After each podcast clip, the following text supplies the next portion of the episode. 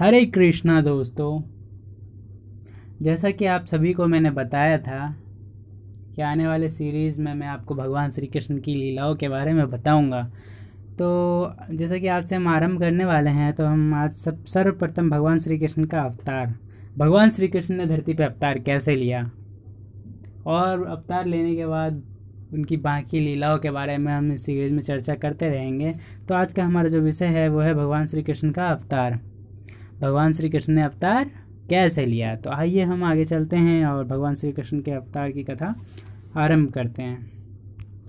तो मैं आप लोगों को बताना चाहूँगा, एक बार यह संसार ऐसे राजाओं की अनावश्यक सैनिक शक्ति से बोझिल हो गया, जो वास्तव में असुर हुआ करते थे, लेकिन अपने आप को राजा मानते थे। तब सारा संसार बहुत ही व्याकुल विबुध हो उठा और पृथ्वी की अधिराष्ट्रीय देवी, जिसे हम लोग भूमि कहते हैं, धरती माँ इन असुरी राजाओं से उत्पन्न अपनी विपदाओं को बताने के लिए ब्रह्मा जी के पास गई। पृथ्वी ने गौ का रूप धारण किया और वो आँखों में आँसू भरकर ब्रह्मा के समक्ष प्रकट हुई। वो शोकात दुखी होकर भगवान की करुणा जगाने के लिए रो रही थी। उसने पृथ्वी की विपदाग्रस्त स्थिति का वर्णन किया। इस विद्यांत को सुनकर ब्रह्मा जी अत्यंत दुखी हो गए। वे तुरंत क्षीर सागर के लिए चल पड़े, जहाँ भगवान विष्णु निवास करते हैं। ब्रह्मा जी के साथ शिव जी इत्यादि सारे देवता थे और भूमि भी उनके साथ हो ली। क्षीर सागर के तट पर आकर ब्रह्मा जी भगवान विष्णु को, जिन्होंने पहले बरहा का दिव्य रूप धारण करके पृथ्वी लोक की रक्षा की थी, प्रसन्न करने का उपाय सोचने लगे। वैदिक मंत्रों मंत्रों में पुरुष सूत्र नामक एक विशेष प्रकार की प्रार्थना है। सामान्य रूप से देवतागण इसी पुरुष सूत्र का उच्चारण करके भगवान श्री विष्णु को नमस्कार करते हैं। यहाँ यह ज्ञातत्व है कि जब भी किसी लोक में कोई उपद्रव होता है, उस लोक का अधिष्ठा अधिष्ठाता देव इस ब्रह्मांड के स्वामी ब्रह्मा के पास जाता है और ब्रह्मा जी परमेश्वर विष्णु के पास जाते हैं। किंतु वे वहीं प्रत्यक्ष दर्शन नहीं कर पाते। अपितु क्षीर सागर के तट पर खड़े होकर उनका प्रत्यक्ष दर्शन कर सकते हैं। इस ब्रह्मांड के अंतर्गत क्षेत्र द्वीप नामक एक लोक है, जिसमें क्षीर सागर है। विविध वैदिक बावंड्य से ज्ञात होता है कि जिस प्रकार इस लोक में लवन सागर है, उसी प्रकार अन्य लोकों में भी अनेक प्रकार के तरल सागर हैं। कहीं क्षीर सागर है तो कहीं अन्य प्रकार के सागर हैं, कहीं तेल सागर है और कहीं सुरा सागर तथा इसी प्रकार से कई सागर हैं। पुरुष सूत्र ही वह आदर्श प्रार्थना स्तुति है, जिसे देवतागण क्षीरो दक्षाय श्री भगवान को प्रसन्न करने के लिए पढ़ते हैं। क्षीर सागर में शयन करने के कारण वे शिरो दक्षाय विष्णु कहलाते हैं। वे ही भगवान विष्णु, जिनसे इस ब्रह्मांड के समस्त अवतार प्रकट होते हैं। जब सभी देवताओं ने श्री भगवान की स्तुति पुरुष सूत्र द्वारा कर ली तो उन्हें कोई उत्तर नहीं मिला। अतः ब्रह्मा जी स्वयं ध्यान करने में लग गए और तब भगवान विष्णु ने उन्हें एक संदेश भेजा। ब्रह्मा ने इस संदेश को देवताओं तक प्रेषित कर दिया। वैदिक ज्ञान प्राप्त करने की यही विधि है। यह वैदिक ज्ञान सर्वप्रथम श्री भगवान से ब्रह्मा को हृदय के माध्यम से प्राप्त होता है, जैसा कि श्रीमद् भागवत जैसा कि आप लोग श्रीमद् भागवत के प्रारंभ में कहा गया है, तेने ब्रह्मा हृदय आदि कव्य वेदों का दिव्य ज्ञान हृदय के द्वारा ब्रह्मा तक प्रेषित हुआ। उसी प्रकार यह भी केवल ब्रह्मा ही भगवान विष्णु द्वारा प्रेषित संदेश को समझ पाए और उन्होंने तुरंत कार्यवाही के लिए देवताओं को प्रसारित कर दिया। यह संदेश इस प्रकार था। भगवान शीघ्र ही अपनी परम शक्तियों सहित पृथ्वी पर प्रकट होंगे और जब तक वे पृथ्वी लोक में असुरों के संहार तथा भक्तों के संस्थापन का उद्देश्य पूरा करने के लिए रहेंगे, तब तक देवताओं को भी उनकी सहायता के लिए वहीं रहना होगा। उन्होंने तुरंत उस यदुवंश के जन्म ग्रहण, यदुवंश में जन्म ग्रहण करना का सोचा जिसमें यथासंभव भगवान भी प्रकट होंगे। भगवान श्री कृष्ण स्वयं वासुदेव के पुत्र रूप में प्रकट होंगे। उनके प्रकट होने के पूर्व सारे देवताओं को अपनी अपनी पत्नियों सहित संसार भर के विभिन्न पवित्र परिवारों में भगवान को उनके कार्य में सहायता पहुँचाने के लिए प्रकट होना चाहिए। यहाँ पर तत्व प्राथम शब्द अत्यंत उपयुक्त है, जिसका अर्थ है कि देवताओं को चाहिए कि भगवान को प्रसन्न करने के लिए इस पृथ्वी पर प्रकट हो। दूसरे शब्दों में कहें तो कोई भी जीव जो भगवान को प्रसन्न करने के लिए जीवित रहता है, वो देवता है। देवताओं को यह जानकारी भी दी गई कि भगवान कृष्ण के अवतार के पूर्व पृथ्वी पर भगवान कृष्ण का पूर्ण अंश अनंत प्रकट होगा, जो अपने लाखों फनों से ब्रह्मांडों को धारण किए हुए हैं। उन्हें यह भी सूचित किया गया कि विष्णु की बहिरंगा शक्ति माया भी, जिससे समस्त बद्धजीव आकृत होते हैं, परमेश्वर के आदेश के अंतर्गत उनकी प्रयोजन सिद्धि के लिए प्रकट होगी। समस्त देवताओं तथा भूमि को भी मधुर वचनों से आदेश तथा सांत्वना देने के लिए पश्चात समस्त प्रजापतियों के पिता ब्रह्मा जी अपने धाम सर्वोच्च लोक ब्रह्मलोक को चले गए। यदुवंश का एक नायक राजा सूरसेन मथुरा प्रदेश, जिसमें मथुरा नगर आता है, तथा साथ ही सूरसेन नामक जनपद पर, जिसका नाम उन्हीं के नाम पर रखा गया था, शासन कर रहा था। राजा सूरसेन के शासन के कारण मथुरा नगरी समस्त यदु राजाओं की राजधानी बन गई। मथुरा इसलिए भी राजधानी बनी क्योंकि यदुओं का परिवार अत्यंत पवित्र था और वे जानते थे कि मथुरा ही ऐसा स्थान है जहाँ द्वारका के ही समान श्री कृष्ण का नित्यवास रहता है। एक बार सूरसेन के पुत्र वसुदेव देवकी को ब्याह कर अपनी नव परिणीता पत्नी के साथ रथ पर चढ़कर अपने घर जा रहे थे। देवकी के पिता देवक ने प्रचुर दहेज दिया था क्योंकि वह अपनी पुत्री को अत्यधिक चाहता था। उसने सैकड़ों रथ दिए थे, जो पूर्णतः स्वर्ण मंडित थे। उस समय उग्रसेन का पुत्र कंस अपनी बहन देवकी को प्रसन्न करने के लिए वासुदेव के रथ के घोरों की राज स्वेच्छा से अपने हाथ में लेकर हाँकने लगा था। वैदिक सभ्यता की प्रथा अनुसार जब कन्या का ब्याह होता है तो उसका भाई अपनी बहन तथा अपने बहनोई को उनके घर ले जाता है। तो जैसा कि अभी तक आप लोगों ने सुना, कंस वसुदेव और देवकी को रथ में बिठा के उनके घर ले जाने के लिए तैयारी हुए थे। नव विवाहित कन्या को अपने पिता के परिवार का विछड़ो न खले, इसलिए भाई उसके साथ तब तक जाता है जब तक वह अपनी ससुराल न पहुँच जाए। देवक ने जो पूरा दहेज दिया था, वह इस प्रकार था। स्वर्ण हारों से मंडित चार सौ हाथी, पच्चीस हज़ार सुसज्जित घोड़े तथा सॉरी, पंद्रह हज़ार सुसज्जित घोड़े तथा अठारह सौ रथ। उसमें अपनी पुत्री के साथ जाने के लिए 200 सुंदर बालिकाएँ भी भेजने की व्यवस्था की थी। क्षत्रियों की विवाह प्रणाली जो भारत में अब भी प्रचलित है, बताती है कि जब क्षत्रिय का विवाह हो तो दुल्हन के अतिरिक्त उसकी कुछ दर्जन तरुण सहेलियाँ भी राजा के घर जाए। रानी की अनुचरणीय दासी कहलाती है, किंतु वास्तव में वह रानी की सहेलियों की तरह कार्य करती है। यह प्रथा अनादिकाल से प्रचलित है और कम से कम पाँच हज़ार वर्ष पूर्व भगवान श्री कृष्ण के अवतार के पहले भी से खोजी जा सकती है। इस प्रकार वसुदेव अपनी पत्नी देवकी के साथ दो सौ सुंदर कन्या कन्याएँ भी लेते आए।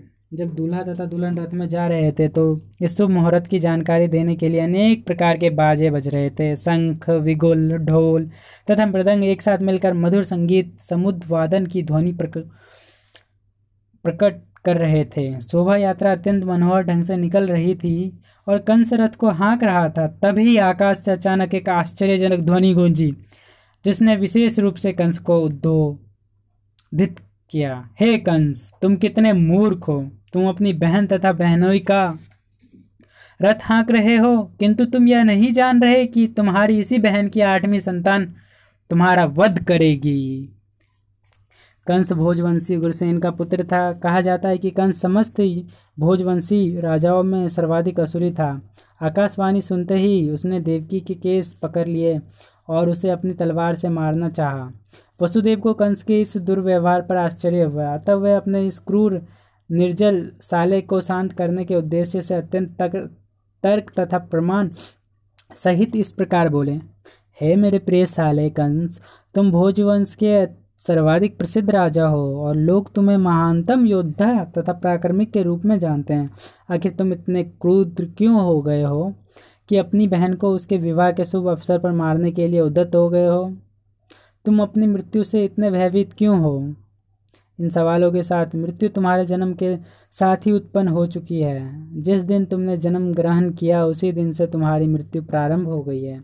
मान लो कि तुम 25 वर्ष के हो। इसका अर्थ यह हुआ कि तुम पहले ही 25 वर्ष मर चुके हो।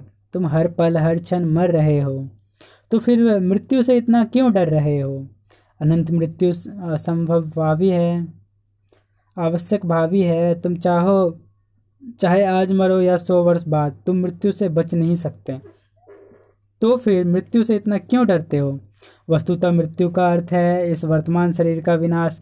जैसे यह वर्तमान शरीर का कार्य शरीर कार्य करना बंद कर देता है और भौतिक प्रकृति के पंच तत्वों में मिल जाता है तो शरीर के भीतर की आत्मा, शरीर के वर्तमान कर्मों तथा उनके फल के अनुसार दूसरा शरीर ग्रहण करती है। यह मनुष्य के सड़क पर चलने के समान है। मनुष्य अपना पाँव आगे बढ़ाता है और जो ही उसे विश्वास हो जाता है कि उसका पाँव ठोस भूमि पर पड़ा है तो वह दूसरा पाँव उठाता है। इसी प्रकार यह शरीर भी एक के बाद दूसरे शरीर में बदल, बदलता रहता है। और आत्मा देहांतरण करती रहती है। देखो ना कितनी सतर्कता से पौधों का कीड़ा एक टहनी से दूसरे में जाता है। इसी प्रकार जब उच्च अधिकारी यह निर्णय लेते हैं कि अगला शरीर कैसा हो तो जीव अपना शरीर बदल देता है। जब तक जीव इस भौतिक संसार में बद्ध रहता है तब तक उसे एक के बाद दूसरा भौतिक शरीर ग्रहण करना होगा। अग, उसे अगला शरीर उसके इस जीवन के कर्मों तथा उनके फलों के अनुसार प्रकृति के नियमों द्वारा प्रदत्त होता है। यह शरीर स्वप्नों में देखे जाने वाले शरीरों में से किसी एक के ही समान होता है। सोते समय स्वप्न में हम अपनी मानसिक सृष्टि के अनुसार उनके शरीरों की रचना करते रहते हैं। हम पहले से स्वर्ण, स्वप्न देखते रहते हैं और पर्वत भी। अतः स्वप्न में हम इन दोनों विचारों को मिलाकर स्वर्णिम पर्वत देख सकते हैं। कभी कभी अपने में हम अपने शरीर को उड़ता हुआ देखते हैं और उस समय हम अपने वर्तमान शरीर को बिल्कुल भूल जाते हैं। इसी प्रकार ये शरीर बदलते रहते हैं। जब तुम्हें कोई शरीर मिलता है तो तुम विग्रत शरीर को भूल जाते हो। स्वप्न में हम ना जाने कितने नए प्रकार के शरीरों के साथ संपर्क कर सकते हैं, किंतु जागने पर हम उन सबको भूल जाते हैं। ये भौतिक शरीर वास्तव में हमारी मानसिक क्रियाशीलता की रचनाएँ हैं, किंतु इस समय हम अपने विगत शरीरों का स्मरण नहीं कर पाते। मन बड़ा ही चंचल है। कभी यह कुछ स्वीकार करता है और तुरंत उसी वस्तु को अस्वीकार कर देता है। इंद्रिय तृप्ति के पाँच विषयों, रूप, रस, गंध, शब्द तथा स्पर्श के संपर्क से ही मन स्वीकार और अस्वीकार करता रहता है। चिंतनशील विधि के द्वारा मन इंद्रिय तृप्ति के विषयों के संपर्क में आता है और जीव इच्छा अनुसार विशेष प्रकार का शरीर प्राप्त करता है। इसी प्रकार शरीर भौतिक प्रकृति के नियमों द्वारा प्रदत्त एक उपहार है।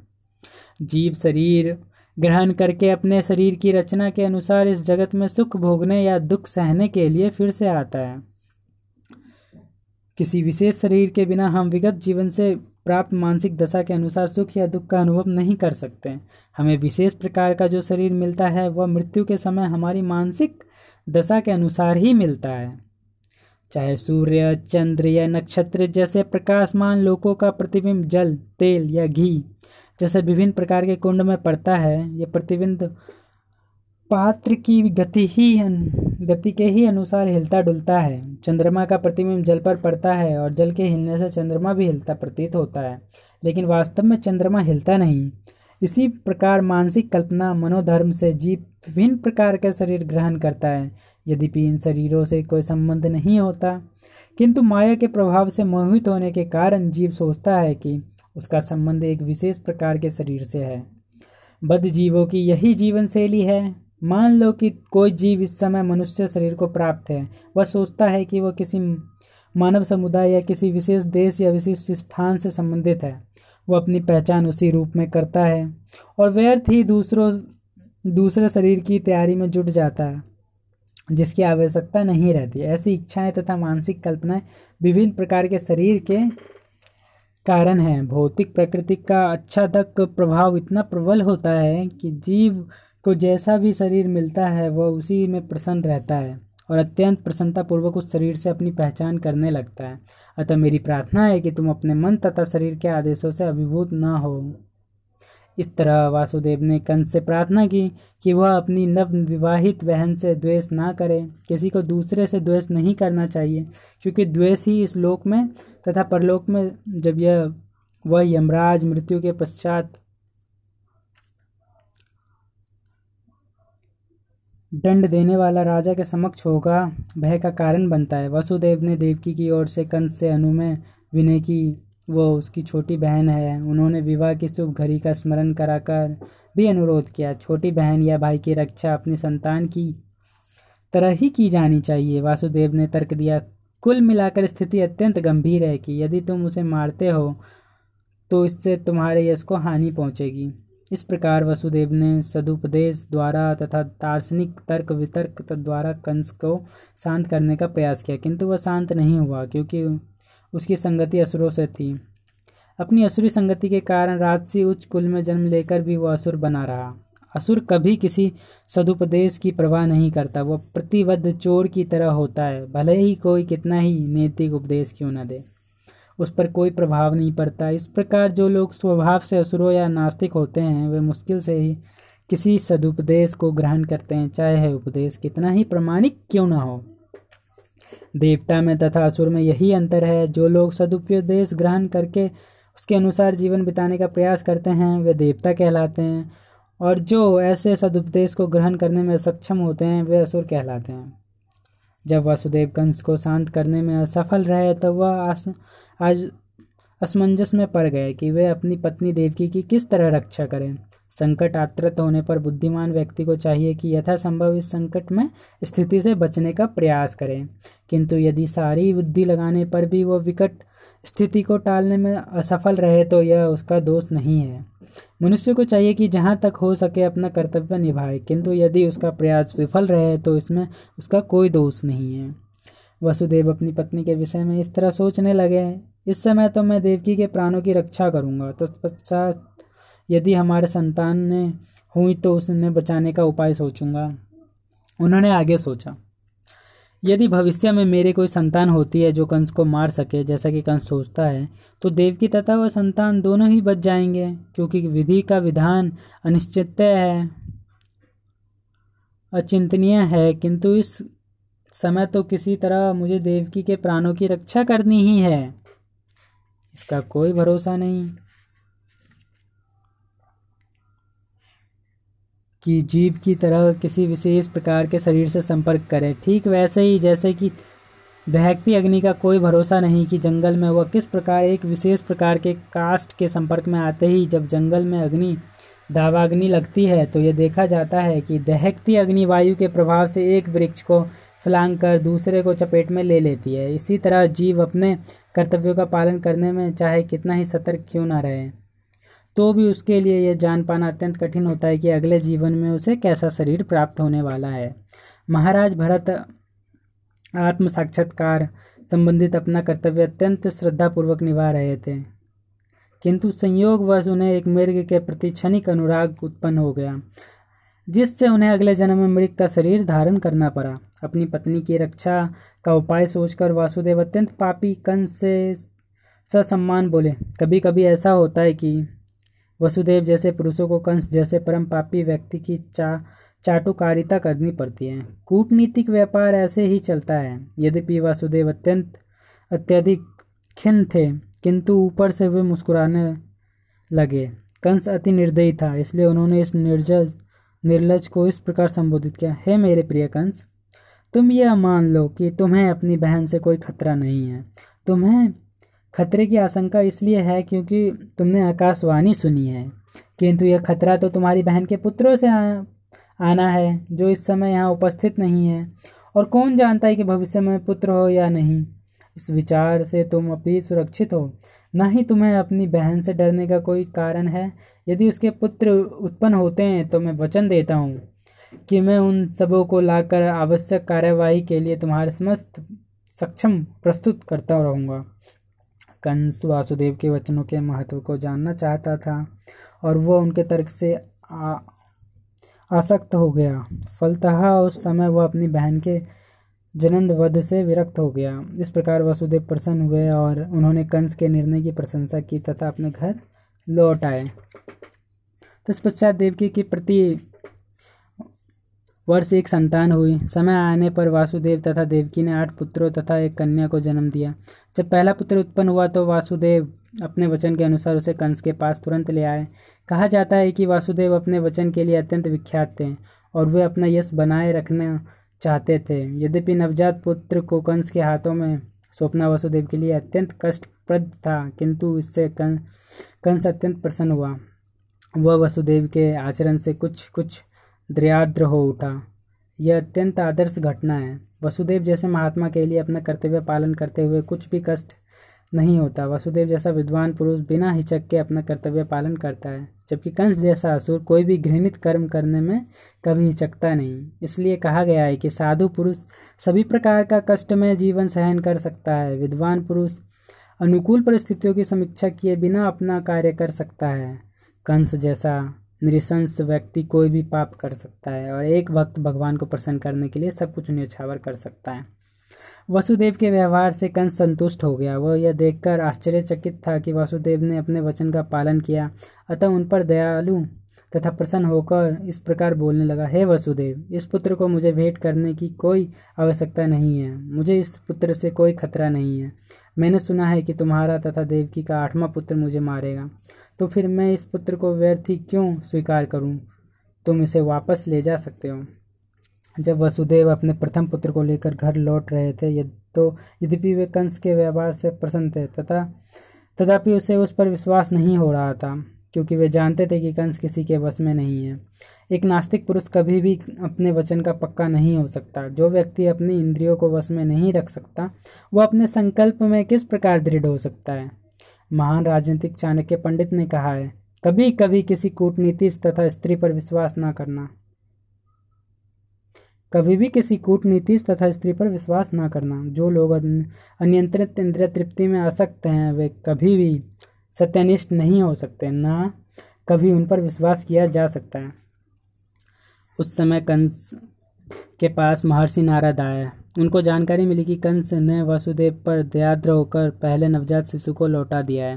नारद अत्यंत उत्सुक थे कि जल, जितनी जल्दी हो सके भगवान कृष्ण अवतार लें। अतः उन्होंने कंस को सूचित किया कि एक और वृंदावन में नंद महाराज जैसे महापुरुष तथा ग्वाल एवं ग्वालों की पत्नियाँ और दूसरी ओर वासुदेव। उनके पिता सूरसेन तथा यदुवंशी वृष्णि कुल में उत्पन्न उनके सारे संबंधी तथा उनके मित्र एवं शुभचिंतक सभी वास्तव में देवता हैं। नारद ने कंस को आगाह किया कि वह उन सबसे सावधान रहे, क्योंकि कंस तथा उनके सारे मित्र एवं सलाह देने वाले सभी असुर थे। असुरगण सदैव देवताओं से भयभीत रहते हैं। इस प्रकार नारद ने विभिन्न परिवारों में देवताओं के प्रकट होने की जानकारी प्राप्त करके कंस तुरंत चौक, चौकन्ना हो गया। वह समझ गया कि चूँकि देवता प्रकट हो चुके हैं, अतः भगवान विष्णु का भी शीघ्र ही आगमन होगा। उसने तुरंत अपने बहनों ही वासुदेव तथा बहन देवकी को बंदी बना लिया और उन्हें कारागार में डाल दिया। वसुदेव तथा देवकी लोहे की साकले पहन पहने कारागार में प्रतिवर्ष एक पुत्र को जन्म देते रहे और कंस प्रत्येक बालक को विष्णु का अवतार समझकर एक एक करके मारता रहा। वह आठवें पुत्र से विशेष रूप से भयभीत था, किंतु नारद के आने के पश्चात वह इस निष्कर्ष पर पहुँचा कि कोई भी बालक कृष्ण हो सकता है, अतः वसुदेव तथा देवकी से उत्पन्न सभी संतानों को मारना ही श्रेष्ठकर होगा। कंस के इस व्यवहार को समझ पाना बहुत ही कट बहुत कठिन नहीं है। संसार के इतिहास में ऐसे अनेक उदाहरण प्राप्त हैं, जब राजा परिवार के लोगों ने अपनी अभिलाषा की पूर्ति के लिए अपने पिता, भाई या सारे परिवार तथा मित्रों का वध किया है। इसमें कुछ भी आश्चर्यजनक ना था, क्योंकि असुरी वृत्ति वाले राज परिवार के लोभी लोग अपनी निंद, अभिलाषाओं के लिए किसी का भी वध कर सकते हैं। नारद की कृपा से कंस अपने पूर्व जन्म से अवगत हुआ। उसे पता चला कि वह पूर्व जन्म में काल नेवी नामक असुर था। जिसका वध विष्णु द्वारा हुआ था, उसने भोज परिवार में जन्म लेकर यह निश्चय किया था कि वह यदुवंश का घोर शत्रु बनेगा। चूँकि कृष्ण उसी परिवार में जन्म लेने जा रहे थे, अतः कंस अत्यधिक भयभीत था कि वह पूर्ण पूर्व जन्म की ही भांति कृष्ण के हाथों मारा जाएगा। सर्वप्रथम उसने अपने पिता अग्रसेन को बंदी बना लिया, क्योंकि वह यदु भोज तथा अंधक वंशों का प्रमुख राजा था। उसने वसुदेव के पिता सूरसेन के राज्य पर भी अधिकार जमा लिया और अपने आप को इस समस्त देशों का राजा घोषित कर दिया। आगे की कहानी हम कल बताएँगे। आज के लिए इतना ही। मुझे आशा है कि आप लोगों को ये अच्छा लग रहा हो हमारी कृष्ण लीलाओं की कथाएँ और आपको सुनने में मज़ा आ रहा हो और आप, आप आनंद परम आनंद का अनुभव कर रहे हो। हरे कृष्णा। मिलते हैं कल एक नए भाग, इसके अगले भाग के लिए। उसमें आपको बाकी जो कृष्ण जी ने कैसे अवतार लिया, क्या हुआ, आगे की कहानी हम कल सुनेंगे। धन्यवाद आप लोगों का। हरे कृष्णा।